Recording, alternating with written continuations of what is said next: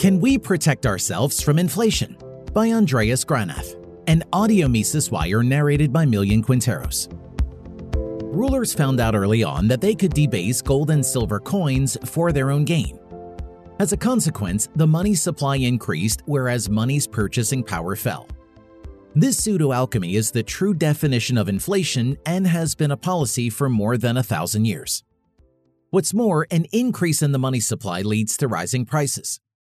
This symptom of inflation is often mistaken as inflation itself.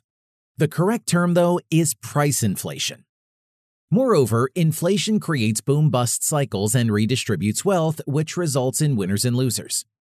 In a world of governments, inflation is inevitable since it is advantageous to the ruling class. Though we can escape this dreadful disease, we can learn to better deal with its symptoms, starting with knowledge.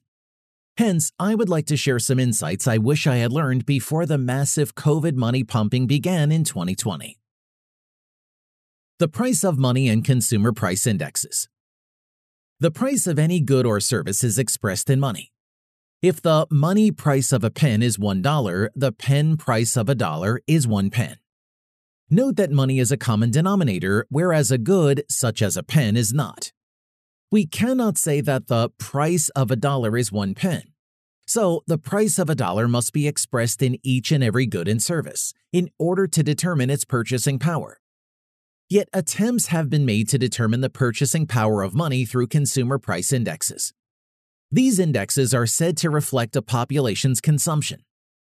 Regarding the Consumer Price Index CPI in the United States, the Bureau of Labor Statistics writes on its website The CPI represents changes in prices of all goods and services purchased for consumption by urban households.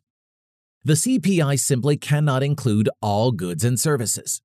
Also, it leaves out many of those goods and services purchased individually. It is therefore deceiving to view the CPI as a measure of the personal price inflation rate. If we take a closer look at the CPI, we find it being divided into eight major groups of goods and services. Should we zoom in further, we find that there are more than 200 smaller groups within these eight. Furthermore, we see that the rate of increase differs for different groups, which brings us to the next insight. The Cantillon effect. Some economists and laymen believe in the neutrality of money. This means that changes in the money supply affect all prices simultaneously and proportionally. However, as Irish banker Richard Cantillon noted almost 300 years ago, money is not neutral. Suppose that you owned a printing press in your garage that could print a thousand hundred dollar bills per day. At first, the printing press would favor you since you could spend your money before prices rise. To simplify, let's say you go out and spend your newly printed money on sports cars from a local dealership. As a result, the car dealer makes more money, which he spends on suits from a local tailor. After a while, the dealer also starts raising his prices due to the increased demand. The car dealer keeps spending his money on suits, and soon the tailor starts raising his prices to meet the increasing demand. Furthermore, the tailor has a penchant for antiques, which he buys from a local dealer. So it goes until the money has spread throughout the economy. From this phenomenon, known as the Cantillon effect, we can draw some conclusions. First, the earlier recipients of the new money benefit from it at the expense of the later recipients. Second, the largest increase in prices will typically be where the money first enters. Third, prices are affected singly and disproportionately. Inflation hedging according to mainstream economists. Many investors and mainstream economists suggest investing in the stock market, precious metals, or real estate to hedge against inflation. There is much truth to this. However, these investors and economists fail to explain why and when to invest in these types of investments.